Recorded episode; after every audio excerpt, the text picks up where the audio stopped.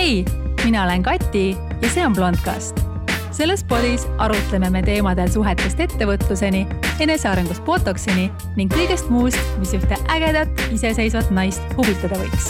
kõike seda otse, ausalt ning huumoriga. mu piltidel võib küll olla filtrit, kuid jutus mitte iialgi. hei, kapikati jälle siin. täna on pühapäev ja miks ma seda mainin, on see, et et tavaliselt äh, mul on siis podcast'i päev kolmapäeviti ja ma seekord teen seda podcast'i siis äh, mitu päeva hiljem.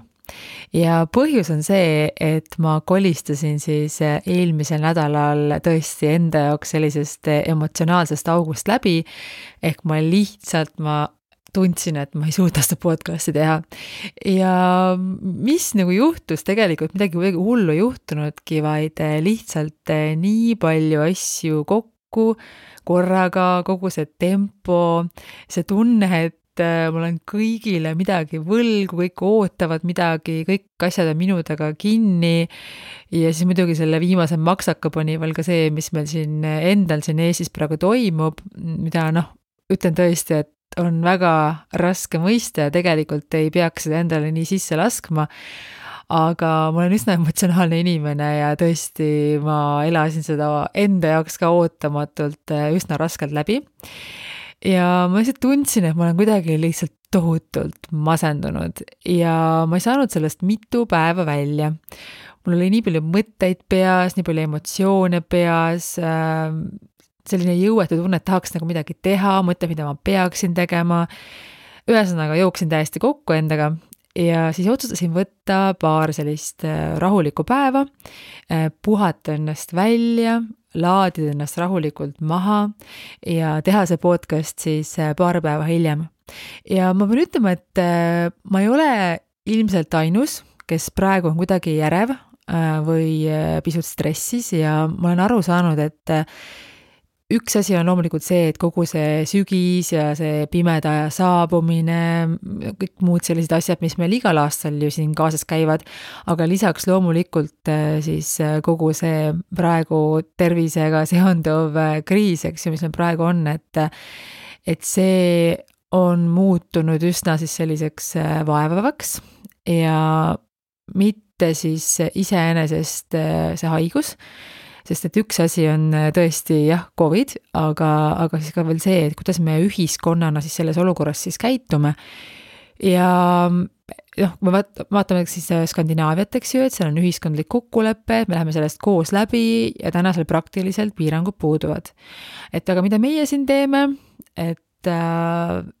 ütleme nii, et täna ei ole olla kõige, kõige uhkem tunne eestlane, aga ma tean vähemalt, et mina olen teinud omalt poolt kõik, mida mina teha saan ja ma lihtsalt ka olen õppinud nüüd siin sellest viimasest nädalast, et mul ei ole mõtet endale seda kõike sisse lasta ja ma tegelikult ei tohi ka. kui see asi on nüüd siin nii pikalt kestnud siis tegelikult äh, mis äh, seda võib-olla eristab sellest võib-olla isegi esimesest lainest, mis vaadates seda praegust olukorda ei olnud üldse mitte mingisugune laine vaadates numbreid, aga, aga lihtsalt on see võib-olla, et äh, see, me väsime ära sellest, nagu nagu ikkagi tegelikult on mega kopp ees, kõigil on kopp ees, selles mõttes, et nagu ma ei tea ühtegi inimest, kellel ei oleks kopp ees. aga lihtsalt eh, lisaks sellele, et me kuidagi alguses eh, hoidsime nagu kõik rohkem kokku, siis praegu on tekkinud ka inimeste enda vahel ju sellist eh, meeletut viha, kurjust, arusaamatust kuskil artiklis kirjutati, et Eestis on praegu väga palju inimesi, kes ei saa aru, et miks teised inimesed ei saa aru ja et kogu see foon, et me ju kõik tunneme kedagi, eks ju, kes mõtleb teistmoodi ja siis me tahame seda inimest ümber veenda ja, ja kuidagi ja siis me tunneme ennast jälle jõuetuna. ja kõik see inimestevaheline, see olukord ka tegelikult praegu lisab nagu kogu sellele kupatusele lihtsalt nii palju otsa. ja täna ma soovingi arutleda teemal siis äh, stress ja ärevus ja kõige alguses loomulikult teen siis sellise disclaimer'i, et äh, ütlen siin ära, et mina ei ole arst ja mul puudub absoluutselt igasugune meditsiiniline haridus. minu nõuanded on vaid minu arvamus ja arusaam asjadest, mida mitte mingil juhul ei tohi võtta puhta kullana ja ikkagi palun säilitada kriitilist meelt. ja see on eriti oluline praegusel ajal, kui meie sekka on tekkinud ühtäkki meeletu hulk äh, Google ja erinevate algoritmide poolt haritud siis äh, virolooge, et äh, minul ei ole meditsiinilist haridust. ja miks see teema mulle nii oluline on, võib-olla seetõttu, et äh, ma ise siis äh, olen siis äh, kannatanud ka erinevate tervisehädade käes, mis on siis vaimsed ja päris juba noorelt. Ja kuigi ma olen terve elu selline hästi rõõmus inimene olnud, siis üheteistkümnendas klassis pööras siis minu maailm mingil kujul pea peale. mind tabasid väga tõsised hood kus ma siis ei saanud hingata. mu süda peksis nii kiiresti, et äh, ma kartsin infarkti ning mul oli tõesti tunne, et ma lihtsalt äh, kohe suren. et kohe lõpeb mul äh, õhk otsa, kohe lõhkeb mul peas veresoon ja see oli väga-väga-väga õudne aeg minu elus. ma ei suutnud näiteks tunni ajal rahulikult klassis olla Äh, ma pidin välja saama sealt klassist, ma kartsin, et mul nagu klassist tuleb see hoog.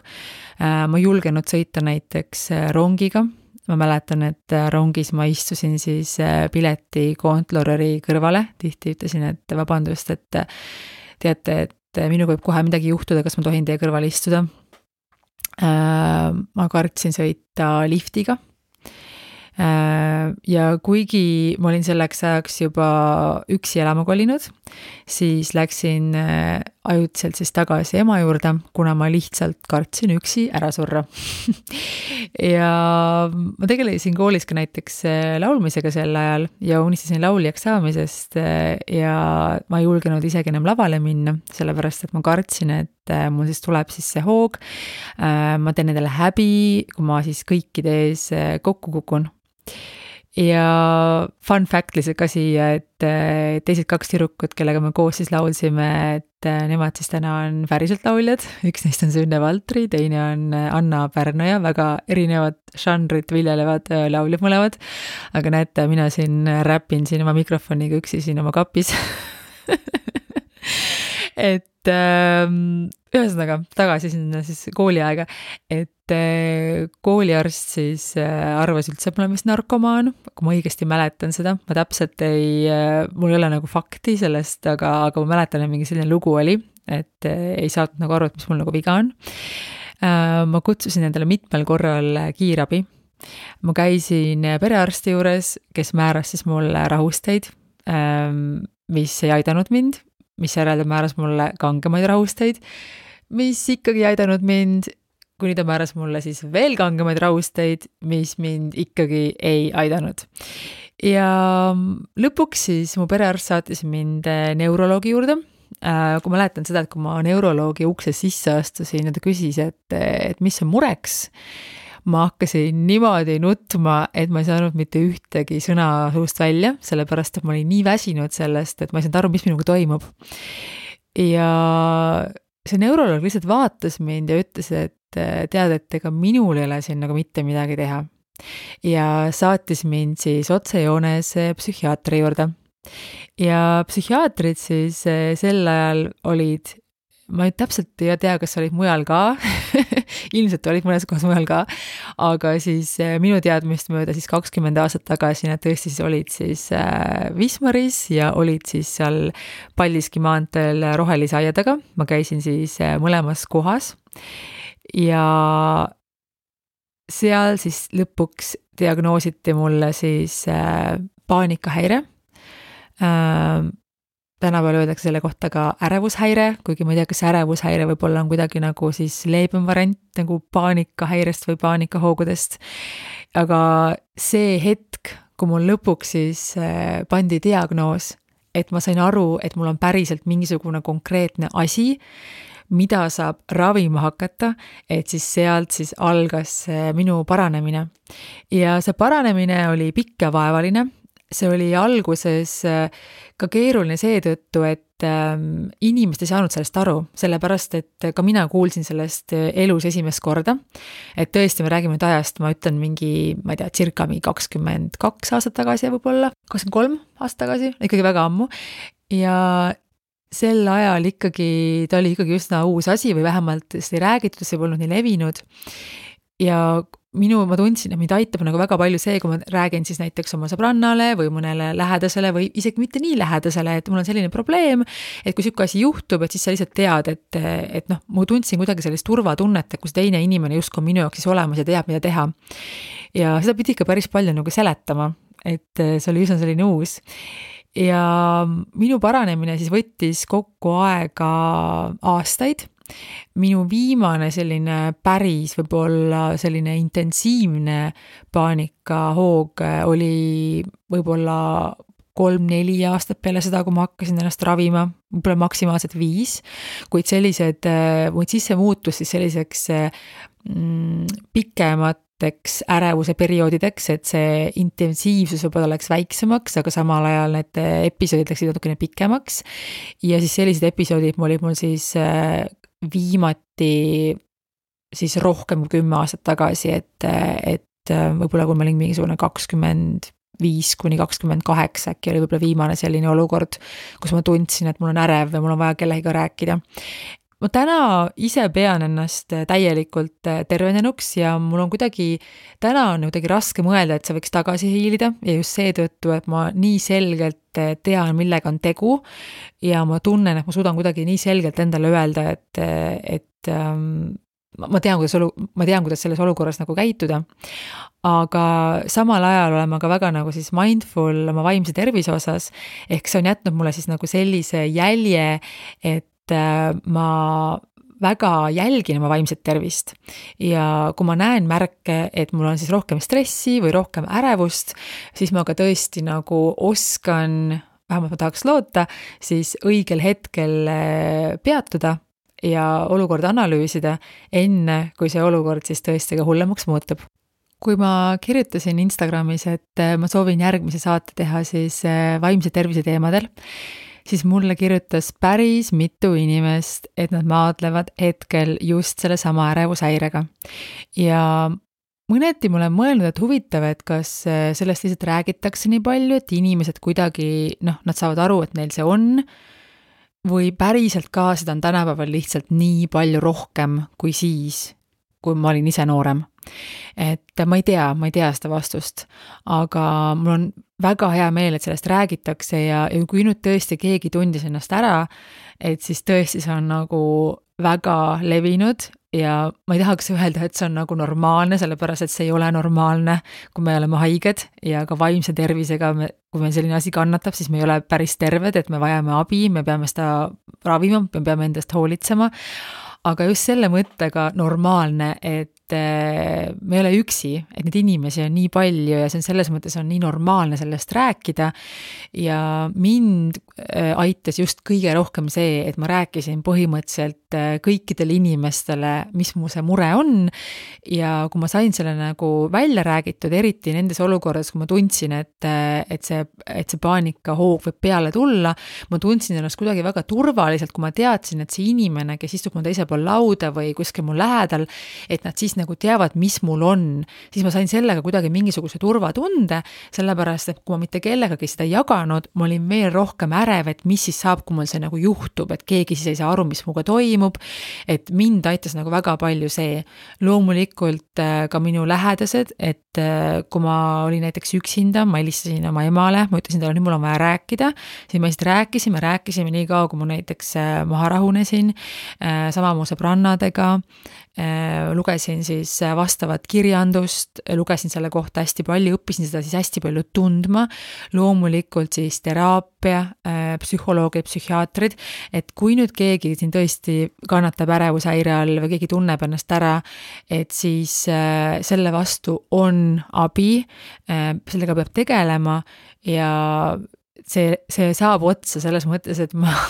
minul tõesti, ma ütlen, et äh, jääb see nagu aegade taha. ma mäletan, et see oli jõudne, aga ma täna ma ütlen tõesti, et ähm, ma olen, ma saan öelda, et ma olen selles osas nagu täiesti terve, et mul ei ole nagu midagi endal. aga ma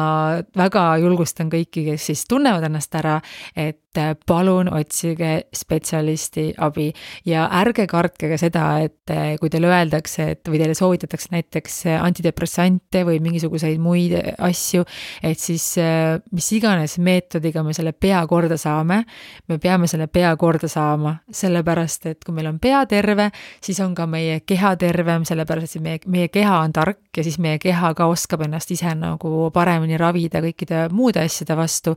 et see pea nagu on vaja meil korda saada, et, et käige spetsialistide juures ja usaldage siis vastava hariduse saanud inimesi. ja mida ma veel tahan öelda, on see, et aga väga-väga suur osa inimesi ja minu kuulajaid, kes ei ole kogenud sellist asja. ja ma seejuures julgustan ka nagu tähele panema neid inimesi, kes võivad kannatada siis ärevuse all ja võib-olla ei ole julgenud öelda, et võib-olla see on mõni tuttav, mõni töökaaslane, et võib-olla siis tõesti, ma nüüd ei mõtle, et te peate nüüd sellele kuidagi nagu liigselt tähelepanu pöörama, aga mõelda selle peale, et kui me üldse ka inimestega siis mingil viisil nagu lävime, et äh, be kind, nagu oleme üksteisega nagu head, sellepärast et me ei tea, mis võib olla nagu sellel teisel inimesel see trigger, see trigger, et mis selle ärevuse siis nagu esile kutsub, et see on ka erinevatel inimestel on see nagu erinev. et äh, märkame ise nagu ka neid inimesi, kellel võib olla selliseid muresid, sellepärast et äh, mind väga palju aitas eh, kooli ajal näiteks see, et mul oli üks selline IT-õpetaja, noh siis noh, IT ikkagi, see oli, see oli natuke teistmoodi IT kui tänapäeval, aga meil olid sellised joh, joh, ei tea, no see oli omaette kino, sellest võib täitsa eraldi rääkida, see IT-tund pidi mingisugust must, musta ekraani peale mingisuguseid asju toksima, mingisuguseid tähti nagu või see oli lihtsalt nii naljakas ja mitte midagi aru ei saa sellest. aga, aga oli selline noorem õpetaja, kes siis eh, sai kohe aru, mis mul on, kui ma talle ütlesin, mis mul, mis minuga toimub. näiteks oma kaheteistkümnenda klassi lõpuaktusel Äh, ma tundsin, et mul hakkab siis hoog peale tulema ja kuna ma teadsin, et äh, tema nagu teab seda, et mul see asi on, ma lihtsalt läksin sealt siis äh, selle saali eest, kus me niimoodi istume, vaata kooli lõpetades niimoodi näoga publiku poole, läksin lihtsalt, kõndisin nagu sinna saali sinna üsna esiritta sinna tema kõrvale istuma, ütlesin, et mul on nüüd väike mure. Ja siis tema oli kohe hm,, kõik on kontrolli all, ära muretse, ma olen siin kõrval sul. ja kõik siuksed väiksed asjad, et tõesti, kui ma nüüd siin nii pikalt sellest ärevusest nagu räägin, et mitte ainult siis nagu nendele inimestele, keda see piinab, aga ka just kõikidele teistele inimestele, et meil praegu on ärevad ajad ja seda asja võib olla päris palju, meil kõigil on väsimus, meil on kõigil megakopp ees. meil on inimesi, kes on nagu vaimselt tugevamad, kes on vaimselt nõrgemad, kes oskavad nende asjadega diilida, kes ei oska nende asjadega diilida. et üldse, et märkame ka päriselt nagu neid inimesi, kellel võib olla natukene raskem hetkel, et, et eriti kui me laeme ise oma muresid teiste peale maha, et vaatame, et kas see on õige koht, kuhu seda muret maha laadida. võib-olla sel teisel inimesel on veel suurem mure äkki, mida meil oleks mõistlik hoopis ise kuulata ja lasta tal ennast tühjaks rääkida. et see natukene Äh, viib tagasi siin äh, mõne eelmise Blondcasti osa juurde, eks ju, et et me oleme nendel teemadel siin rääkinud varasemalt, aga just ka see, et, et laseme mõnikord ka siis teisel inimesel rääkida ja proovime olla ka head kuulajad lisaks äh, ärevushäirele loomulikult on väga palju teisi vaimseid äh, pahasid asju, äh, haigusi ja konditsioone. Ähm, loomulikult depressioon, siis on meil läbipõlemine, väga palju muid diagnoose, mille alal mina kindlasti ei ole spetsialist. mis puudutab depressiooni, siis on hästi levinud võib-olla selline valu, vale arusaam on siis see, et et justkui, et nagu stress ja depressioon, et nende vahel kuidagi tõmmatakse päris tihti võrdusmärki, et siis äh, depressioon ei ole kindlasti stress, äh, vaid depressioon tegelikult äh, on lausa füüsiline selles mõttes, see tähendab seda, et meie ajukeemia on siis tasakaalust väljas, et sa ei saa öelda inimesele, kes on depressioonis, et kuule, teed cheer up nagu, et get a grip ja mis sul viga on, et kuule, huhu, suhu naerata, kõik on jälle hästi. et see on juba selline konditsioon, mis tegelikult vajab ka päriselt sekkumist ja vajab abi, et äh, kõige olulisem on see, et need inimesed ise siis oskaksid seda ära tunda et äh, neil on midagi tõsisemat ja ka otsiks seda abi. ja mul on lihtsalt nii hea meel selle üle, et tänapäeval nagu nendest asjadest rääkimine on nii normaalne. ja ma tahaks soovitada ka sellist lehte, et kes veel ei tea, et on olemas siis selline veebileht nagu www.peaasi.ee, kust leiab siis hästi palju informatsiooni ja väga palju nõuandeid ja juhiseid siis erinevate selliste äh, psüühiliste äh, olukordade kohta, täpselt nagu seesama ärevushäire, depressioon, paanika, igasugused muud, stress, kõik see, et, et ma väga soovitan äh, sinna lehele natukene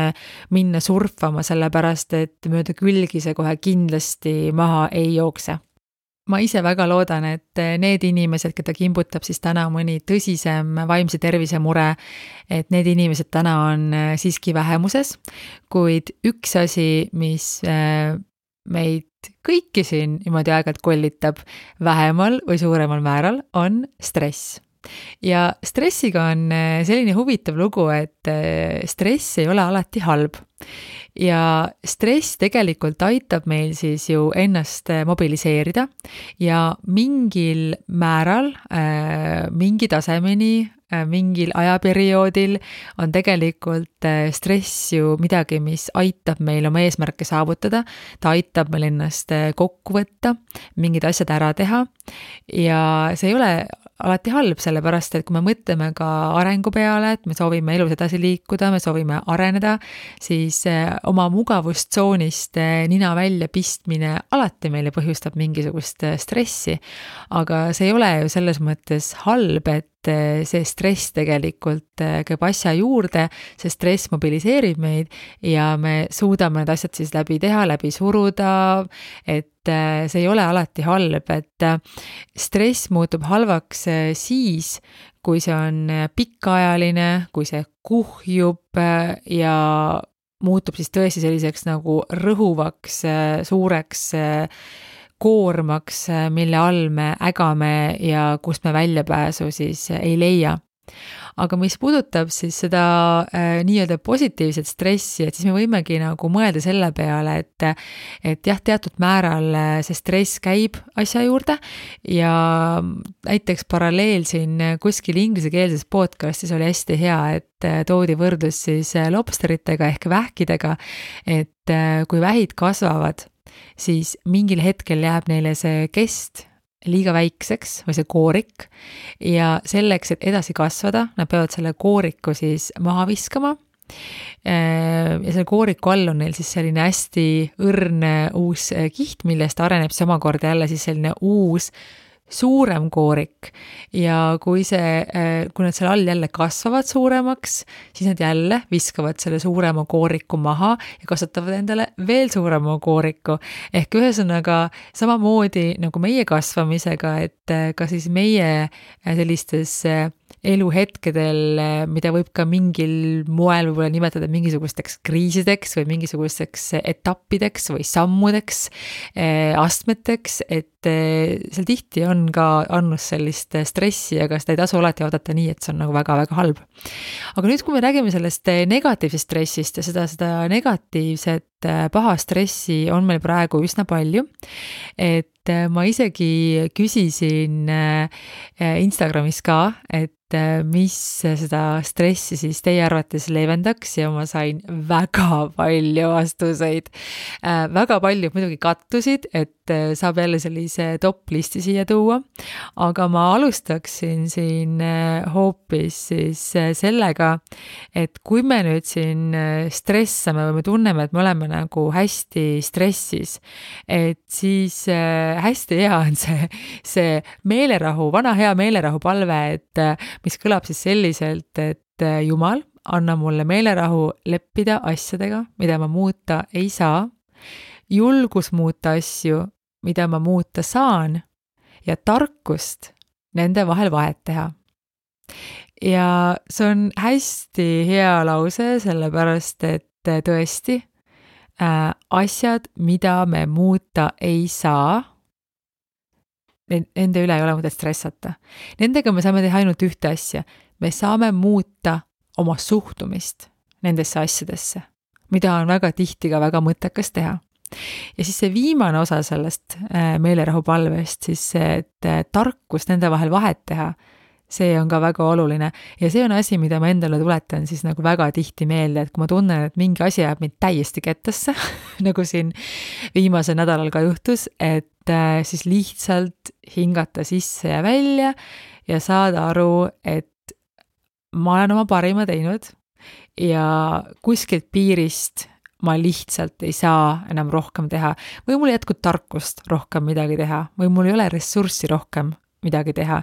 ma tegelikult ei saa neid suuremaid asju muuta, neid suuremaid asju muudavad teised inimesed, kellel on teistsugused rollid täita, kes peavad seda olukorda juhtima ja mul ei ole mõtet siis nende asjadega stressata. see on selline asi, mida ma oleksin pidanud siin endale ka siin viimasel nädalal ütlema päris mitu korda, sest et tõesti, need asjad, mida me muuta ei saa, nende asjade suhtes me peame lihtsalt muutma ühte asja ja see on meie suhtumine. Äh, kui ma edasi lähen, siis ma tegelikult, äh, on üks väikene, väikene selline nagu trikk, mida ma ise olen kasutanud ja kui mul mingi, noh, kui ma tunnen, et ma olen hästi stressis, et siis mind aitab selline vana hea kirjutamine käekiri ei ole enam äh, suurem asi peale seda, kui nüüd see kõik on niimoodi arvutisse siin äh, trükitud äh, viimased aastad ja aastad ja aastad, aga kirjutamine, see vana hea paber ja pastakas ja reaalselt ma olengi kirjutanud välja, et kõik asjad, mis valmistavad mulle stressi. kui ma tunnen, et ma olen väga-väga stressis, ma lihtsalt panen kirja, mis mulle valmistavad stressi ja need asjad on kirja pandud, siis tegelikult on sealt ju väga lihtne siis need terad sõkaldest nii-öelda eemaldada. et võib lihtsalt maha kriipsutada need asjad, mida meie muuta ei saa, teha nende asjadega rahu ja need asjad lihtsalt peast ära visata. ja siis meil jäävad need teised asjad, mis meile päriselt siis stressi valmistavad ja mida me saame muuta ja nende osas siis teha mingisugune plaan Mm, olen õppinud elus ka seda, et äh, asju ei äh, ole mõtet võib-olla mõnikord liiga suurelt ette võtta, et me jõuame kaugemale, kui me teeme siis asju väikeste sammude kaupa ja järjepidevalt. ehk eh, kõik need päris, eh, need stressifaktorid siis, mida me saaksime muuta, me ei tasu, me ei tasu ka nagu siis liiga suure eh, hurraaga nagu lammutama asuda, vaid tõesti mõelda välja siis selline plaan, mis on jätkusuutlik ja vaadata seda, et see suund oleks õige. tihti polegi see kiirus nii oluline kui just see, et kas see suund on õige ja siis rahulikult minna selles suunas edasi. üsna tihti selline stress ongi tegelikult märguanne, et me peame oma elus midagi muutma ja siis selline väljakirjutamine tegelikult aitab meil ka äh, oma mõtetesse siis äh, selgust luua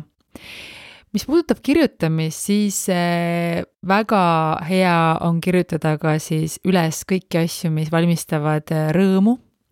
eh, mille üle näiteks ma olen tänulik,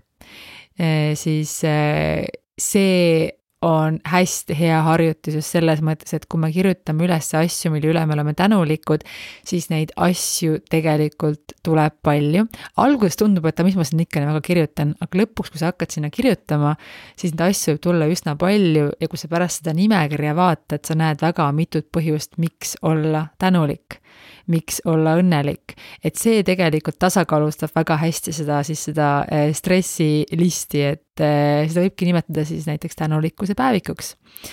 väga tore on üles kirjutada ka oma unistusi Äh, need ei pea olema alati nagu siis eesmärgid konkreetsed, et äh, võib kirjutada ka lihtsalt unistusi, mida kunagi hiljem võib siis nagu jah, formuleerida siis ka visiooniks või äh, erinevateks eesmärkideks ja eesmärgistamine on juba täiesti eraldi teema. aga lihtsalt selline, sellist võib-olla asju me võime ka unistada pastaka ja paberiga mõnikord ja, ja neid asju on mõnus niimoodi peast välja kirjutada. Äh, peast välja kirjutamisega seonduvalt on ka selline asi olemas näiteks nagu äh, morning pages mis ongi selline kontseptsioon siis, äh, siis Julia Cameroni poolt siis leiutatud või loodud metoodika selleks, et, et oma mõtted või oma pea siis äh, tühjendada. ja see morning pages, pages idee on siis selles, et sa siis kirjutad äh, järjest hommikul kolm lehekülge lihtsalt oma pead tühjaks äh, et sa saad siis tõesti oma selle kõik, kõik selle, mis sind nagu koormab, saab siis sinna peast välja. see tähendab ka seda, et sa saad siis oma protsessida samal ajal ka oma emotsioone sa saad vallandada siis äh, oma äh, loovust, oma kreatiivsust läbi selle tegevuse. Ja tegelikult see võib ju tunduda selline harjutus, et okei okay,, mida ma kirjutan kolm lehekülge, aga lõpuks, kui sa hakkad kirjutama ja kirjutad ja kirjutad ja kirjutad, et, et see, et see päriselt nagu toimib, et ma olen seda ise väga vähe alles teinud ja pole teinud seda väga järjepidevalt, aga ma soovitan teil ka proovida, et kes selle kohta rohkem tahavad nagu teada saada, et selle kohta on ka internetis väga palju informatsiooni, et kui te guugeldate näiteks äh, Morning Pages või äh, Julia Cameron,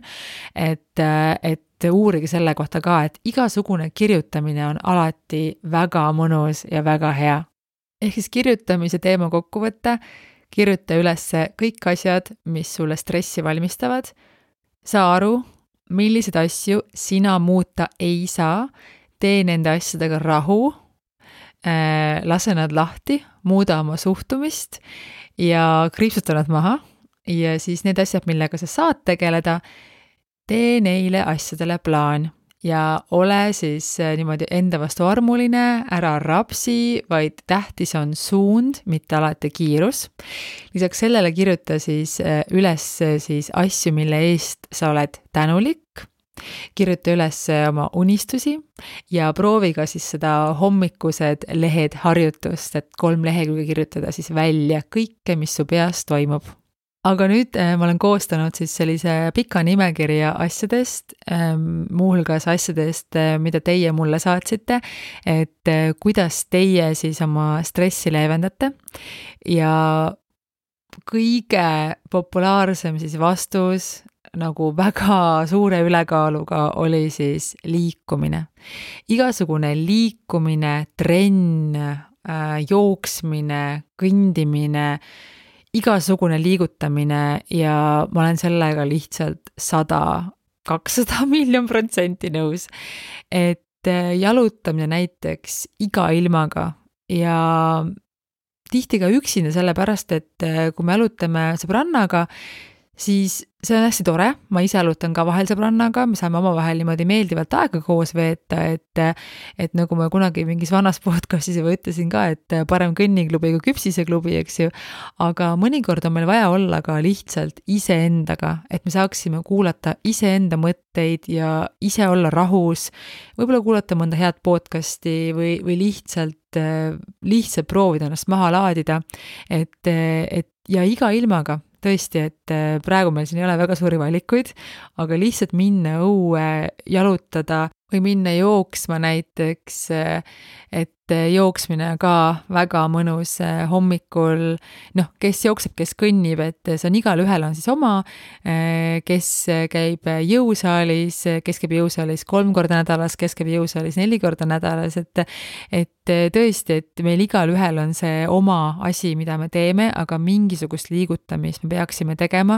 Ja seejuures, kui me nüüd räägime just siin stressiga seonduvalt, siis see liigutamine peaks olema selline, et see liigutamine ise ei tekitaks meile siis lisastressi. et siis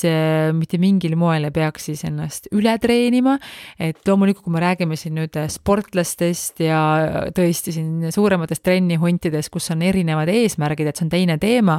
aga just, et stressiga seonduvalt peaks olema siis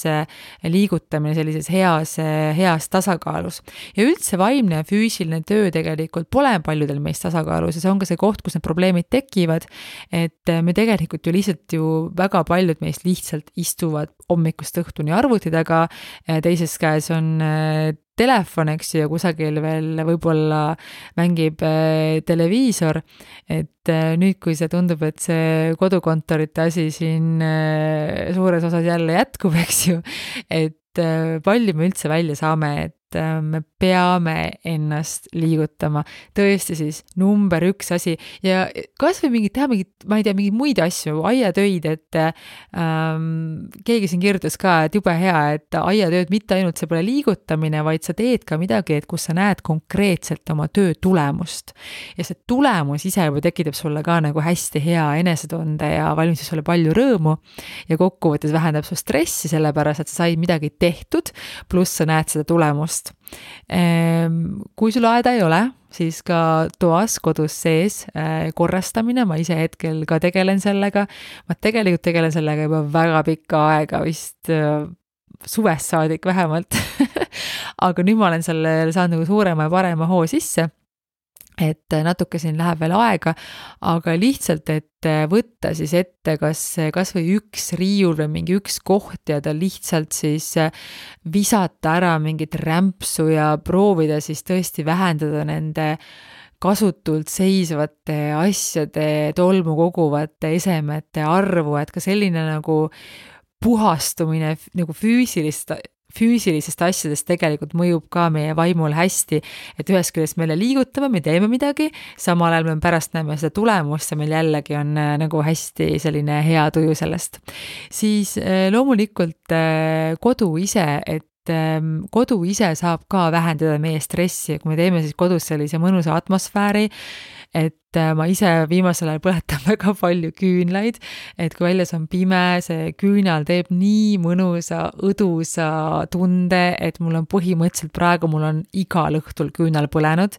Äh, mulle meeldivad just sellised mõnusad, mingisuguse hea sellise õdusa aroomiga küünlad endale. Äh, praegu ka, kui ma seda podcast'i teen, et ma teen seda podcast'i siis küünlavalgel,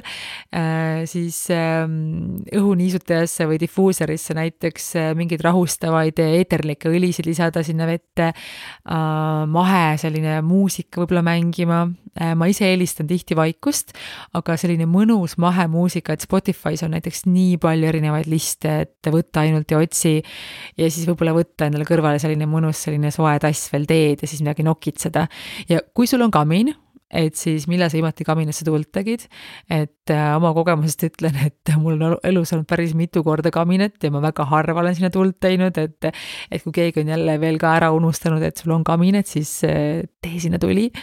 ähm,. siis kõik see atmosfäär ise loomulikult, et selle atmosfääris, kui see atmosfäär on selline mõnus seal ümber, soodustab ka seda, et me saaksime kodus siis äh, ka mediteerida, teha võib-olla joogat. Äh, see on jälle valdkond, mis nõuab täiesti eraldi, eraldi pikemat episoodi ilmselt, aga tõesti, et kes on täiesti algajad, et ähm, väga palju on näiteks äh, Youtube'is ka algajatele siis selliseid lihtsaid joogaharjutusi või sellist sissejuhatust ja mediteerimise kohta ma võin öelda seda, et minu jaoks ikkagi veel raske raske, et äh, see on alguse asi kõigil meil, et hästi raske on öelda oma siis äh, vaimule, et kuule, et shut up nagu, et las ma nüüd mediteerin, et shut up. aga see tuleb, eks see ajaga tuleb, et äh, eks ma kunagi ise ka jõuan sinna.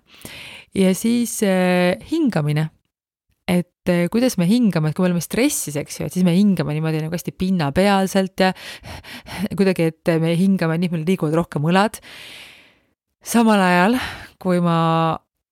hingan niimoodi sisse ja kohe mõnusalt niimoodi välja, ma tunnen, kuidas see koorem lausa minu pealt kukub, et kui ma hingan lihtsalt nagu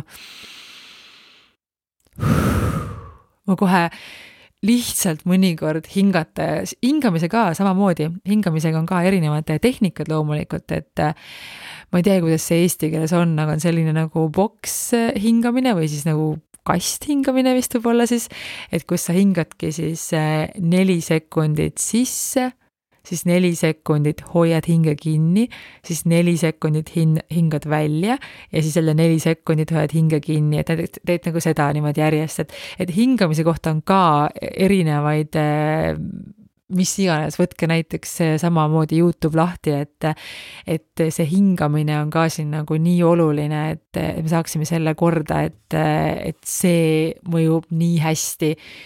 kui me korraks nagu peatume ja hingame õigesti ja ma ütlen, et ma ise siin viimasel nädalal ka, kui ma olen siin olnud natukene ärev, et ma kohe tunnen, et kui ma need mõned korrad kas või niimoodi rahulikult niimoodi hingan korralikult, et mul kohe nagu viskab maha seda kogu seda paha, paha asja, et, et kohe nagu on puhtam ja kergem ja kuidagi mõnusam olla pärast sellist õiget hingamist.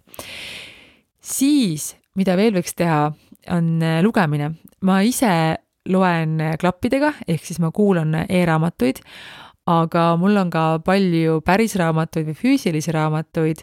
ja ma ostan raamatuid siis ise niimoodi, et kui mulle mingisugune e-raamat väga meeldib, siis ma tahan saada sellest ka siis seda füüsilist äh, koopiat. et äh, ma tahan seda nagu omada, kuigi tegelikult jälle, et kas me peame kõik omama, tegelikult ei pea. aga kui mulle mingi raamat nagu väga meeldib, et, et siis mulle meeldib, kui see raamat on mul ka riiulis ja tõesti, et kui meil on selline mõnus kodus, selline mõnus atmosfäär, et tõesti siis minna sinna fliisteki sisse ja panna see küünal põlema ja võtta see raamat kätte ja lihtsalt lugeda seda päris paberraamatut, et see on ka väga zen ja väga-väga-väga mõnus. Kodu üldse siis, kui me räägime siin sellisest mõnusast õhkkonna loomisest, eks ju, et ja ma mainisin juba siin, et tõesti küünal ja paneb muusika mängima, aga ka selline kodu äkki spa, et et, praegu siis tõesti, et noh, saun loomulikult, et kellel sauna pole, et äkki on äh, vann, et kuhu saab samamoodi siis lisada siis erinevaid asju sinna vanni, et teha see vann hästi selliseks mõnusaks, aga kui sul vanni pole, siis lihtsalt minna võib-olla sellise mõnusa kuuma duši alla ja teha endale pärast siis näiteks ise mingisuguseid kehahoolitsusi, ma ei tea, koorid ja maskitad ja teed ise endale manipedi näiteks, et selline niisugust teed sellist mõnusat kodust äh, spaad ja siis tegeled iseendaga ja eriti, kui ma just mõtlen praegu siis meie sellisele, jälle sellisele kodukontori ajale siin, kui meil võib-olla nii palju enda eest selles mõttes ei hoolitse, et me kodus tunneme ennast tahes-tahtmata ju mugavalt, eks ju. et võib-olla me kasutame vähem meiki ja käime siin dressidega ja oma rasvakrunniga ringi, et siis tegelikult see enese eest hoolitsemine paneb meid nagu ennast tõesti nagu nii palju paremini tundma, sellepärast et et me ei pea jah, tõesti mingisugust meiki kohe näkku lööma, aga just selline self-care, et ikkagi, et hoolimata sellest, et noh, mõnikord mõtled, et mis ma siin ikka nüüd istun siin nagu nii kodus, aga et et ikkagi tasub enda eest hoolitseda ja ennast niimoodi nagu hellit-, hellitada. tõesti, et millal sa ise päriselt enda eest hoolitsesid me oleme ise tegelikult endale ikkagi kõige tähtsamad ja ma olen seda varem ka maininud juba, sellepärast et kui me enda eest ei hoolitse ja me ise endaga heas kohas ei ole, siis meil ei ole energiat ja jõudu ka teiste eest hoolitseda. siis kindlasti üks asi, mis aitab meid, meie stressi leevendada, on erinevad hobid. ja need hobid võivad olla siis täiesti erinevad, muusika või kirjutamine või õmblemine või maalimine või tantsimine või sport või mis iganes, et äh, need on nii palju erinevaid asju, et äh, meil võiks olla hobi. ja meil tegelikult äh, võiks olla isegi võib-olla kaks hobi, et millest üks võiks olla siis selline liigutamise hobi ja teine hobi võiks olla midagi, mis annab midagi meie vaimule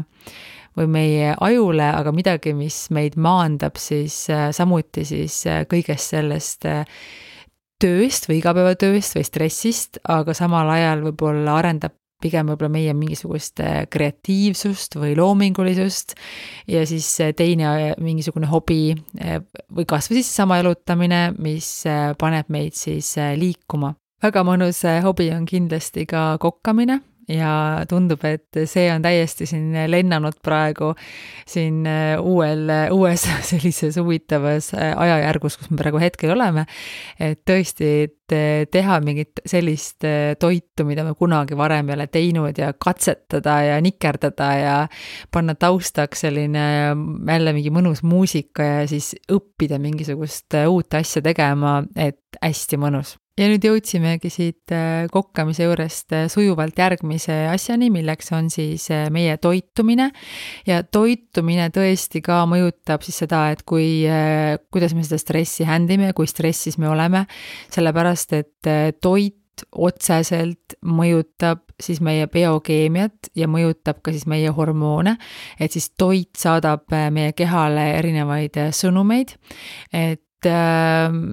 toitumise koha pealt siin ei ole nagu mitte midagi uut öelda, et äh, me räägime siis siiski tervislikust toitumisest, palju juurikaid, värvilisi köögivilju,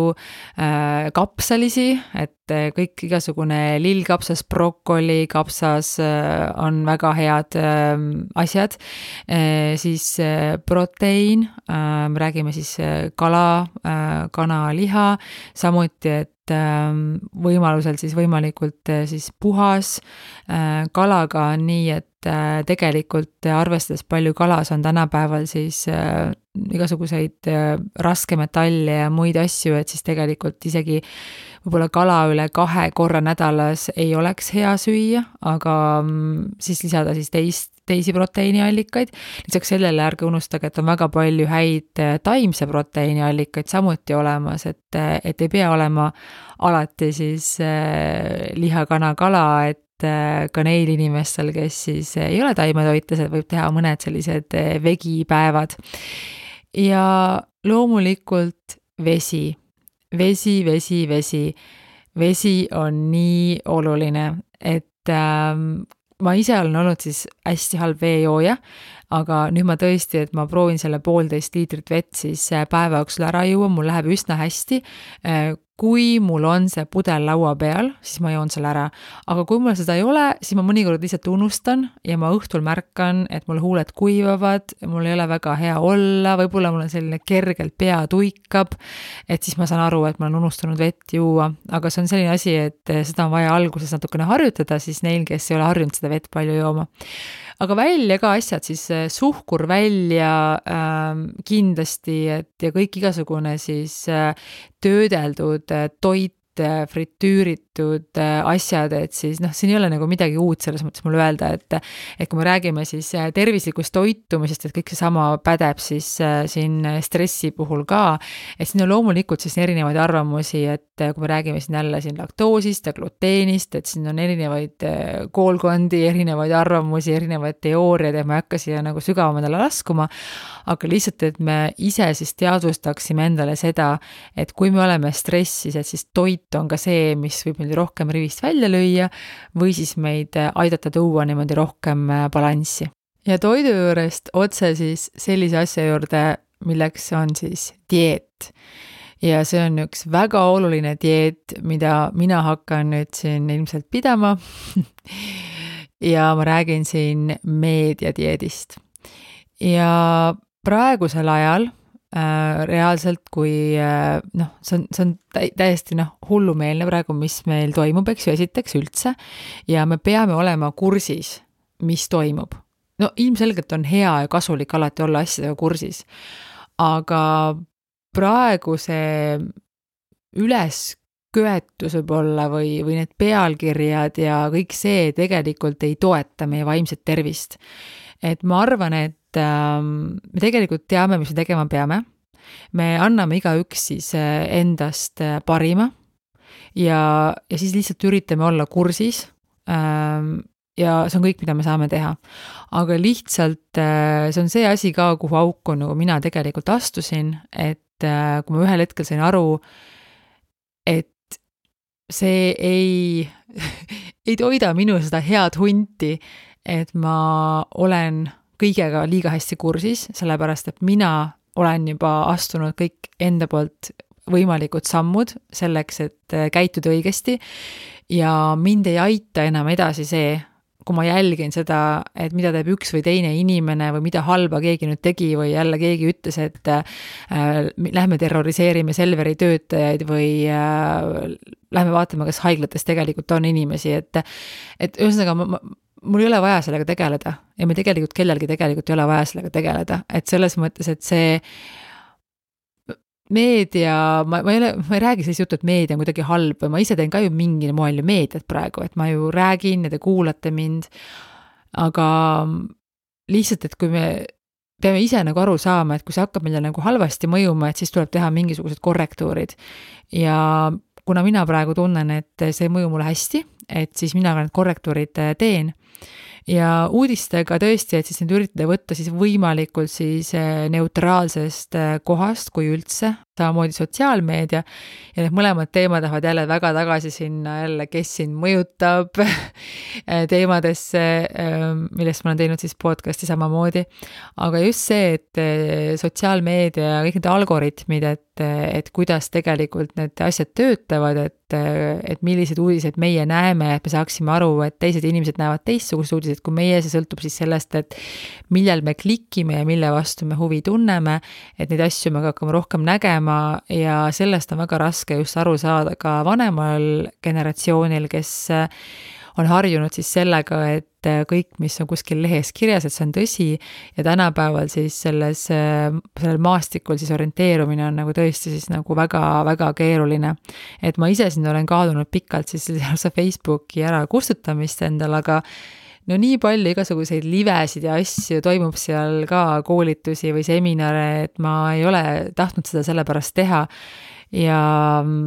aga samal ajal, kui ma sinna ikkagi nagu sisse lähen, et siis äh, mingeid väga positiivseid emotsioone seal nagu viimasel ajal tegelikult ei teki ja selle asemel on tõesti siis äh, kordades ja kordades äh, parem päriselt suhelda oma väga heade armsate sõpradega selle asemel, et äh, prokrastineerida siis äh, selles Facebooki äpis. ja sõprade all loomulikult käivad ka meie neljajalgsed sõbrad, et kui sul on kass või koer, siis sa kindlasti juba tead seda, et äh, näiteks istud seal diivani peal ja kui see kiisu niimoodi tuleb ja paneb sulle oma käpad sinna põlve, põlve peale ja niimoodi paitad teda ja siis ta lööb nurru, et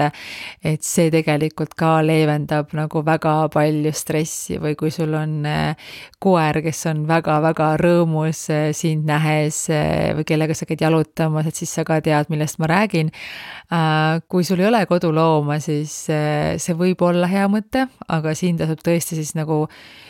üheksa korda mõõta ja üks kord lõigata, sellepärast et eh, mis saab siis, kui meil see pandeemia on läbi, et mida siis teha sa tahad, et kui sa pärast seda tõmbad kuhugi nagu nelja tuule poole leekima, eks ju, et, et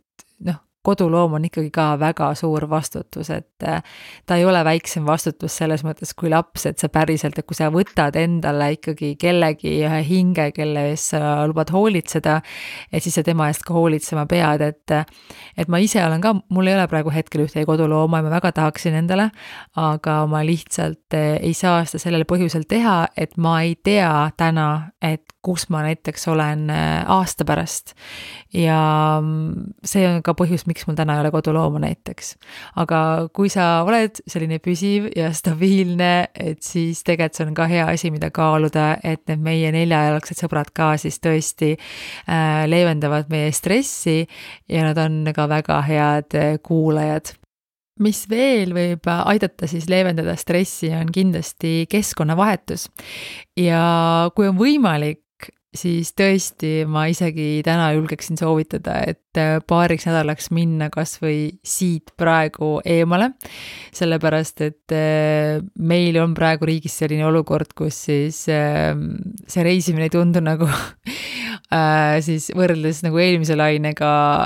väga halb mõte, et praegu tundub, et päris paljudes kohtades on isegi nagu kuidagi lihtsam või turvalisem. et et äh, aga noh, see selleks, noh, aga igasugune keskkonnavahetus siis äh, üldse, et äh, kui sul ei ole võimalik minna siis kuhugi välismaale, et kas või siinsamas Eestis, et näiteks minna kuhugi teise linna, äh, teha endale selline mõnus äh, staycation, selline mõnus hotelliöö või kui sa ei, sul ei ole võimalik minna sinna kuskile hotelli või kuskile täitsa ära kuskile spaasse või kuhugi ööseks, et siis lihtsalt jällegi loodusesse matkamine, meil on imelised looduspargid, rabad, kõik, et ma tean küll, et me juba teeme seda, aga lihtsalt, et kasvõi nagu planeerida endale siis selliseid kohti, kus sa varem käinud ei ole. et mul on ka nii, et mul on mingid kindlad kohad, kus ma olen käinud päris palju, ma olen käinud päris palju näiteks Viru rabas. et ähm, aga siis on jälle päris palju kohti, kus ma ei ole mitte kunagi käinud, sest ma kuidagi ei mõtle selle peale. ja siis, kui on laupäev juba käes ja kell on juba kaksteist ja mõtled, et kuhugi tahaks sõita, siis tuleb esimesena pähe kohe too Viru raba, eks ju, näiteks.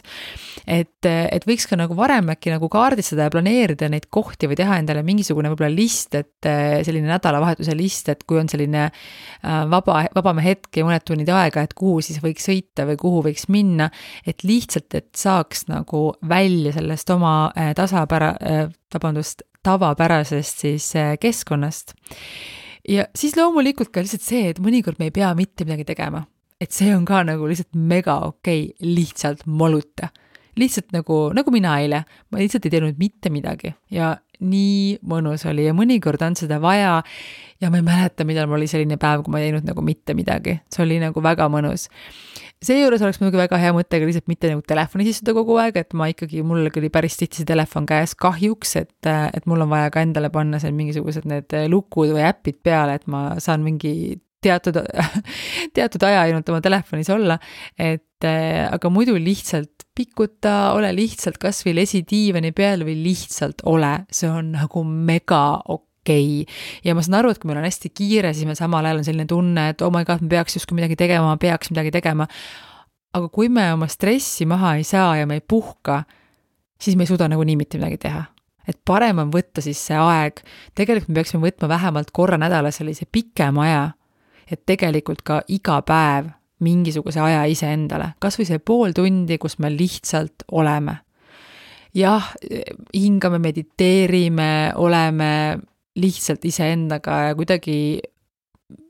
tunnetame kuidagi seda rahu, et siis jälle minna edasi oma muudegi projektide juurde, sellepärast et kui me kogu aeg edasi rapsime, siis tegelikult see, no see asi ei lõpe meil lõpuks kellelgi siin eaga. ja kui me räägime siin lihtsalt nüüd sellest äh, molutamisest, eks ju, et siis üks asi, mis on ääretult tähtis, on meie uni. ja uni on ka selline asi, et mina olen selline hea magaja, mulle, mulle uni on hästi oluline, noh, tõesti väga-väga-väga-väga-väga, kas ma juba ütlesin, et väga oluline, väga oluline, et võib-olla üks minu selliseid äh, võib-olla probleemi murekohti on see olnud nagu läbi aegade, et äh, ma lähen magama üsna hilja. selle ma olen suutnud siis nagu ära korrigeerida, selles mõttes, et ma lähen nüüd äh, üsna vara magama, täna on erand, sellepärast et äh, ma jäin tiksuma selle podcast'iga natukene pikemalt, aga aga muidu ma üritan jah, minna üsna vara magama, et, et kuna ei ole sellist äh, reisimist enam, äh, ajavahesid äh, või sellist ähm,, mul tekib selline hea selline rutiin, võib-olla võib öelda, et äh, vara magama ja kui me lähme vara magama, siis me ärkame ka varem ja väga paljud meist ju tahavad siin varem ärgata, et tegelikult varem ärkamise võti on lihtsalt varem magama minemine ja siis ka samuti noh, loomulikult see, et, et me saaksime need tuurid endal siis maha õhtul ka enne magama minekut, et jällegi, et mitte näppida ekraane, mina näiteks ei tohiks peale kolme kohvi juua, et äh, kui kell on kolm, siis äh, edasi läheb siis kas äh, taimeteed või decaf kohvi, kui ma tahan juua. ma vahel ikka patustan ja siis ma saan ennast õhtul lambaid lugedes kiruda aga et eks me ise, igaüks ise teame, et, et mida me tohime ja mida me ei tohi teha selleks, et me see uni oleks kvaliteetne. aga kui me ei saa und, siis meil hakkab jälle kõik lappama, me oleme ise teate ka väsinud, stressis. mina näiteks hakkan siis sööma meeletult, sellepärast et kui ma olen väsinud, siis minu keha ütleb mulle, et tal on vaja energiat. ja seda energiat ma saan toidust, ehk kui ma olen pikalt üle väsinud või vähe maganud, siis ma hakkan lihtsalt meeletult sööma ja ma lihtsalt sööngi ennast paksuks või noh, ma lihtsalt hakkangi nagu õgima või mu keha saadab mulle valesid signaale. et tegelikult minu väsimuse põhjus on see, et ma pole maganud korralikult, mitte see, et ma söön vähe, aga kuidagi keha läheb oma nagu kuidagi sassi. Et, et kui mul mõnikord tekivad ka sellised perioodid, kus mul selle söömisega on natukene kehvemini, et siis ma ka alati äh, korraks nagu siis peatun ja vaatan, et äh, kuidas ma olen maganud. et äh, minul see toimib nagu nii, et aga jällegi me oleme nii erinevad kõik, aga lihtsalt võib-olla kui kellelgi on ka selline näiteks mingi söömisega selline probleem, et vahel tõesti pikema perioodi vältel ikkagi, et ei saa kuidagi sellest suurest sellisest söömisest lahti, et siis üks põhjus võib peituda unes, võib mitte ei ole alati nii loomulikult, sellepärast et äh, minul ei ole vastavat haridust, toonitan veel kord, aga mul endal see asi on nii. ja siis, mida veel, kindlasti, et äh, kui me siin räägime siin vaimsetel teemadel või me rääkisime natukene siin ärevushäirest alguses ja ka üldse stressist, et siis kui me nüüd tõesti tunneme, et äh, ikkagi on kehvasti, et ähm, seda stressi on nii palju, et me selle äh, kirjutamisega ja jalutamisega ja kõige sellega siiski seda endast välja ei saa ja see hakkab mõjutama meie elukvaliteeti, siis on vaja otsida välist abi. siis on vaja otsida endale terapeut, psühholoog, psühhiaater, keegi päriselt pädev inimene, et tõesti, et, et praegusel ajastul meil siin on igasuguseid inimesi liikvel, eks ju, kelle juurde saab jälle minna ja raha maksta. et päriselt inimesed ka nagu, et et see inimene, kelle juurde te lähete, et see peab olema ikkagi vastavalt äh, haritud inimene, kes oskab nagu nende asjadega toime tulla, et äh, kui te niisama tahate rääkida, siis tegelikult äh, on palju soodsam rääkida nagu mõne sõbraga. et aga terapeudid, psühholoogid, psühhiaatrid, mis iganes, whatever it takes nagu, et abi on olemas ja seda abi me peame oskama kasutada, sellepärast et see mõnikord me ei saa lihtsalt ise oma asjadega hakkama ja see on okei okay,, sellepärast et me mitte keegi ei ole spetsialist nagu äh, igal alal, isegi mitte mina ja tuletame seda ka meelde, et ole lihtsalt endaga hell, sellepärast et äh, see on okei okay,, et me ei jõua kõike ja kõike ei peagi jõudma. ja võta endale seda aega, samamoodi nagu mina praegu võtsin endale seda aega ma tean, et jah, see väga ilus tegu ei olnud nüüd, et ma selle podcast'i seekord hiljem tegin, aga ma tõesti tundsin, et mul oli seda vaja. ja näiteks, et äh, tõesti tööl, et äh, ma ei taha nüüd kedagi siin nagu niimoodi agiteerida, niimoodi tööl uusi tegema, aga kui sul on kehvasti, siis sa võtadki selle vaba päeva, sellepärast et stress võib päriselt haigeks teha ja siis pole meist mitte kellelegi kasu. ja mõtle ka selle peale, et kas see asi, mille pärast sa nagu täna väga stressad, kas see on nagu pikas perspektiivis ka nagu oluline asi? kas sa päriselt selle asja pärast stressaksid ka aasta või viie aasta pärast? Does it nagu matter, kas viie aasta pärast see asi on sulle oluline? kui ei ole, siis jälle vahet ei ole. et ära nagu stressa ka nagu liigselt igasuguste pisiasjade üle, sellepärast et meil on nagu nii palju suuri asju ka, mille peale mõelda aga selleks, et see saade nüüd tõesti ka nüüd siin liiga pikalt venima ei jää, et äh, ma tahan toonitada, et Eestis on veel väga palju häid äh, podcast'e ja podcast'ide episoode, kus räägitakse siis vaimsest tervisest.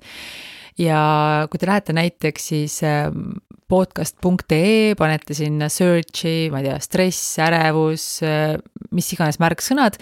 siis teil tulevad ka välja nagu siis need podcast'id või episoodid, kus näiteks on ka külaliseks siis äh, erinevate valdkondade spetsialistid ja kes päriselt siis äh, annavad sellist head nõu. mainin veel kord ära ka siis sellesama peaasi.ee, et sealt leiab ka siis sellise väga tänuväärse ärevuse töövihik vist oli selle nimi, ärevustöövihik, äh, kus on siis väga detailselt kirjas, äh, mida tuleb teha näiteks äh, ärevuse korral. Ja et et seda abi on täna nagu tegelikult igal pool, meil tuleb lihtsalt see abi vastu võtta, meil tuleb lihtsalt ise astuda see esimene samm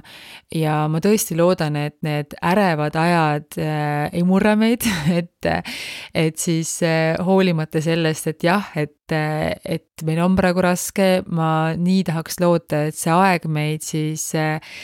pigem ühendab äh, mitte ei löö meid igatepidi äh, lahku ja üritame võib-olla neid emotsioone ikka natukene maha tõmmata ja mõelda siis hästi nagu ratsionaalselt ja võib-olla teha ka mingit sorti nagu restart. et äh, see asi on praegu siin igatepidi nagu nii hulluks läinud, et, äh, et lihtsalt nüüd hingame niimoodi rahulikult sisse, hingame välja, tõmbame korraks selle nagu hoo maha äh, ise, nagu meie ise enda sees, aga samuti ma loodan ka, et ühiskonnana, sellepärast et, et see vibe, mis meil praegu siin on, kuidagi ei soodusta kõik, kõike seda, mida me tahame siis teha, et leida sellist rahu. aga selline see podcast täna sai, et hästi selline kuidagi rahulik ja ma ei tea täna veel, millest ma järgmine kord räägin, aga ma mõtlen jälle mingisuguse toreda teema välja, mul neid teemasid on iseenesest päris palju kogunenud. aga ma kindlasti teen sellel teemal ka paar postitust äh, Instagrami ja äh, panen ka siis kirja need kõik asjad, siis kõik nipid ja trikid, mis te mulle saatsite, siis ähm, et kuidas teie oma siis stressi leevendate ja saate siis sinna kommenteerida ka, et kui sealt midagi sealt nimekirjast veel puudu jäi, et selline väike meeldetuletuse list. Aga suur aitäh sulle kuulamast ja mina hoian pöialt, et paha stress sind liigselt ei kimbutaks. aitäh, et kuulasid Blankasti kui soovid minu tegemistega kursis olla, siis jälgi mind Instagramis at blondcastpod. uus osa suure tõenäosusega järgmisel nädalal. tšau, tšau!